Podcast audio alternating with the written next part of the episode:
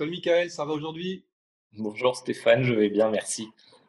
Voilà, donc moi j'ai besoin de ton retour d'expérience parce que je crois que tu as découvert il y a quelques années, comment dire, euh, Un secret?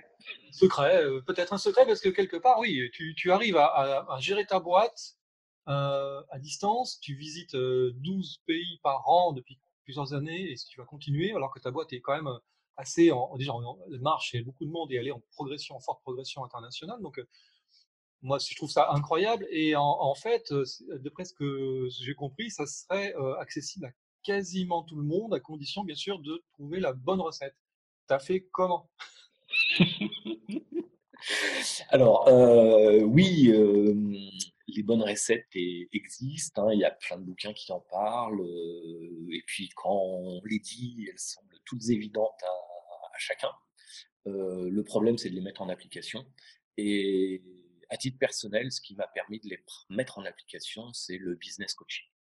Il y a quelques années, pas mal maintenant, hein, peut-être 6 ans, j'ai fait une rencontre qui a changé ma vie. J'ai rencontré Jean-Yves David, qui est coach Action Coach.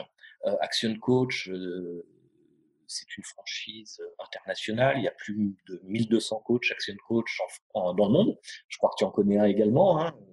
Oui, moi j'ai rencontré Jimmy Beto et j'ai même fait un séminaire de 2 jours avec lui et quelques dizaines de personnes. Bon, on s'est isolé et ça a été vraiment extrêmement intéressant pour d'ailleurs. Il se trouve que moi, il m'a demandé d'ailleurs de faire une conférence sur la visibilité. J'ai donné un peu de mon temps et de mon expertise aux personnes présentes, mais j'en ai reçu beaucoup en échange et j'ai commencé à toucher du doigt la méthode Action Coach qui m'a l'air pour le coup très concrète et tu as raison, c'est difficile à mettre en œuvre au début parce qu'on est un petit peu tout seul et on est pris par plein de choses. Enfin, il faut y aller, quoi. Alors, j'ai fait un peu comme toi, hein. Moi j'ai commencé, alors en plus j'étais hyper sceptique et complètement allergique à tout ce qui était coaching de par le fait que mes parents accompagnaient des grands dirigeants et parlaient de coaching et pour moi ça me semblait du bullshit quand j'étais jeune, chacun ses perceptions. Et j'ai été voir un premier séminaire de Jean-Yves par curiosité, par respect, par intérêt pour ce qu'il fait et derrière… un peu comme toi, alors moi la première fois où j'y étais c'était une journée, hein, ce qu'ils appellent un croissance club et c'était la première fois depuis des années que je coupais mon téléphone portable. J'arrêtais d'être esclave de mon entreprise, de mon business. Effectivement, il nous présente la méthodologie basée sur les 5 leviers et ainsi de suite. On apprend plein d'infos, on ressort avec un plan d'action et tout un tas de choses, mais c'est trop dense. Et finalement, des croissances clubs, j'ai dû en faire 10 ou 15, hein, même si le schéma est très, très similaire à chaque fois. Mais à chaque fois, on apprend des nouvelles choses parce qu'en fait, notre esprit s'ouvre à d'autres aspects, on progresse dans notre business. Et puis à chaque fois, surtout, ça donne un temps, c'est-à-dire qu'on prend une journée pour se poser et penser à son business. Et c'est hyper constructif. Alors, je suis allé beaucoup plus loin, j'ai fait, moi je vais tous les ans en Angleterre, on devait y aller ensemble cette année, mais coronavirus, ce sera en retard pour l'année prochaine. Où on a des conférences exceptionnelles.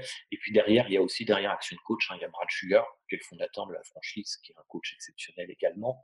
Quand même très, très. J'ai demandé, moi, comment devenir Action Coach. Ça coûte, je crois, 50 à 60 000 euros. Pour une personne de se faire former pour devenir Action Coach, hein, si je ne fais pas d'erreur. C'est quelque chose dans cet ordre de grandeur. Ça leur prend des mois. Évidemment, en Angleterre, il y a des conférenciers de niveau international. Il y a même un ex-prix Nobel de la paix qui devait venir en avril. Là. Incroyable. Et ils m'ont tous dit, mais j'ai fait cet investissement parce que c'est rentable. C'est-à-dire que je trouve des clients heureux et c'est récurrent. Et puis bon, c'est plutôt bien payé, mais ce n'est pas le sujet. Le sujet, c'est justement, est-ce que cette méthode est enfin une bonne méthode? Parce qu'il y a de tout, hein. Et là, il semble que oui, moi, pour tout ce que j'en ai vu, franchement, c'est hyper constructif. Alors, je vais faire une petite parenthèse sur ce que tu disais sur devenir coach. Action Coach dans le monde fonctionne très très bien, particulièrement en Angleterre. Il y a 6 ans, fonctionnait assez bien en France et puis a été en perte de vitesse et en train de repartir sous l'impulsion d'une nouvelle équipe. Et ils avaient fait une erreur stratégique liée à l'équipe du master franchisé de l'époque, où ils ont essayé de recruter des coachs à tour de bras, alors quand même avec des éléments sélectifs, hein, mais pas suffisamment sélectifs, et maintenant ils ont complètement recadré. Les coachs existants actuellement sont des personnes avec une vraie expérience, soit entrepreneuriale ou soit de top management dans des grosses boîtes, avec une volonté de transmettre et d'accompagner qui est un sacerdoce. Et puis, ils ont également une capacité commerciale, je pense, parce que sans ça, on ne peut pas monter un business qui leur permet de développer une clientèle. Et effectivement, moi, je suis souvent en séminaire avec les principaux coachs de France, et ce sont des gars qui ont du plaisir à vivre, qui ont un métier passionnant parce qu'ils accompagnent leurs clients à développer leur business. Et puis, c'est pas des pompiers, quoi. C'est des gens qui sont là pour... Enfin, quand je dis c'est pas des pompiers, moi, j'ai déjà en tête deux expériences sur lesquelles m'avait fait intervenir mon coach pour des clients à lui, de personnes qui voulaient céder leur boîte.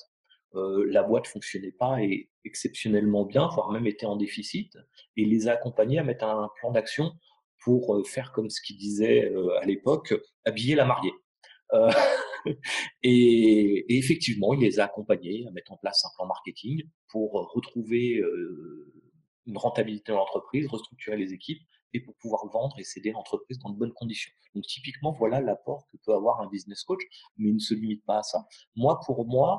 Donc je te disais, hein, j'ai commencé à aller à des séminaires comme ça, à m'intéresser, puis à un moment, j'ai franchi le pas et j'ai décidé de passer en coaching hebdomadaire.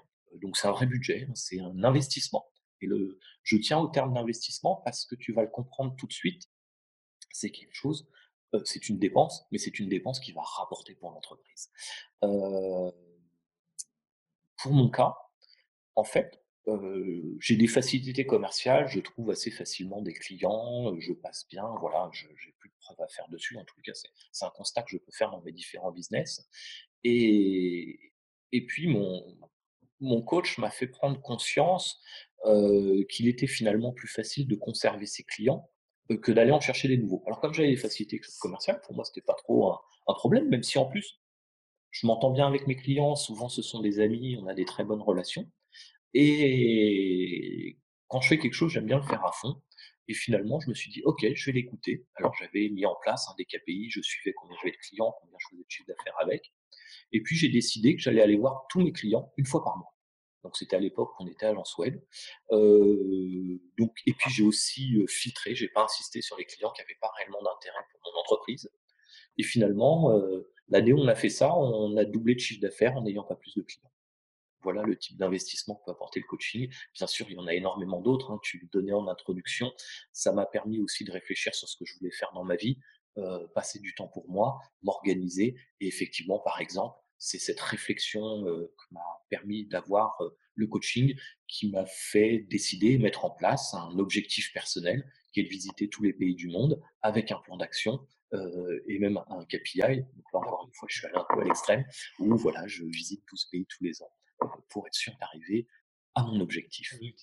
Écoute, super, franchement, c'est pour moi fondamental. Je pense on ne se rend pas compte à quel point on gagne en se faisant coacher tant qu'on ne l'a pas fait. Encore une fois, c'est comme d'habitude, quoi. Il faut tester les choses, il faut être ouvert d'esprit, prendre un petit risque, investir, se donner à fond, travailler, remettre tout sur le métier, repartir et puis c'est comme ça qu'on avance, hein. Si on reste tout seul, c'est mort. Alors, juste un petit point quand même, je pense que tout le monde n'est pas prêt et apte à être coaché. Et ce qu'il y a de bien, c'est que les coachs ont cette capacité à identifier si les gens le sont réellement.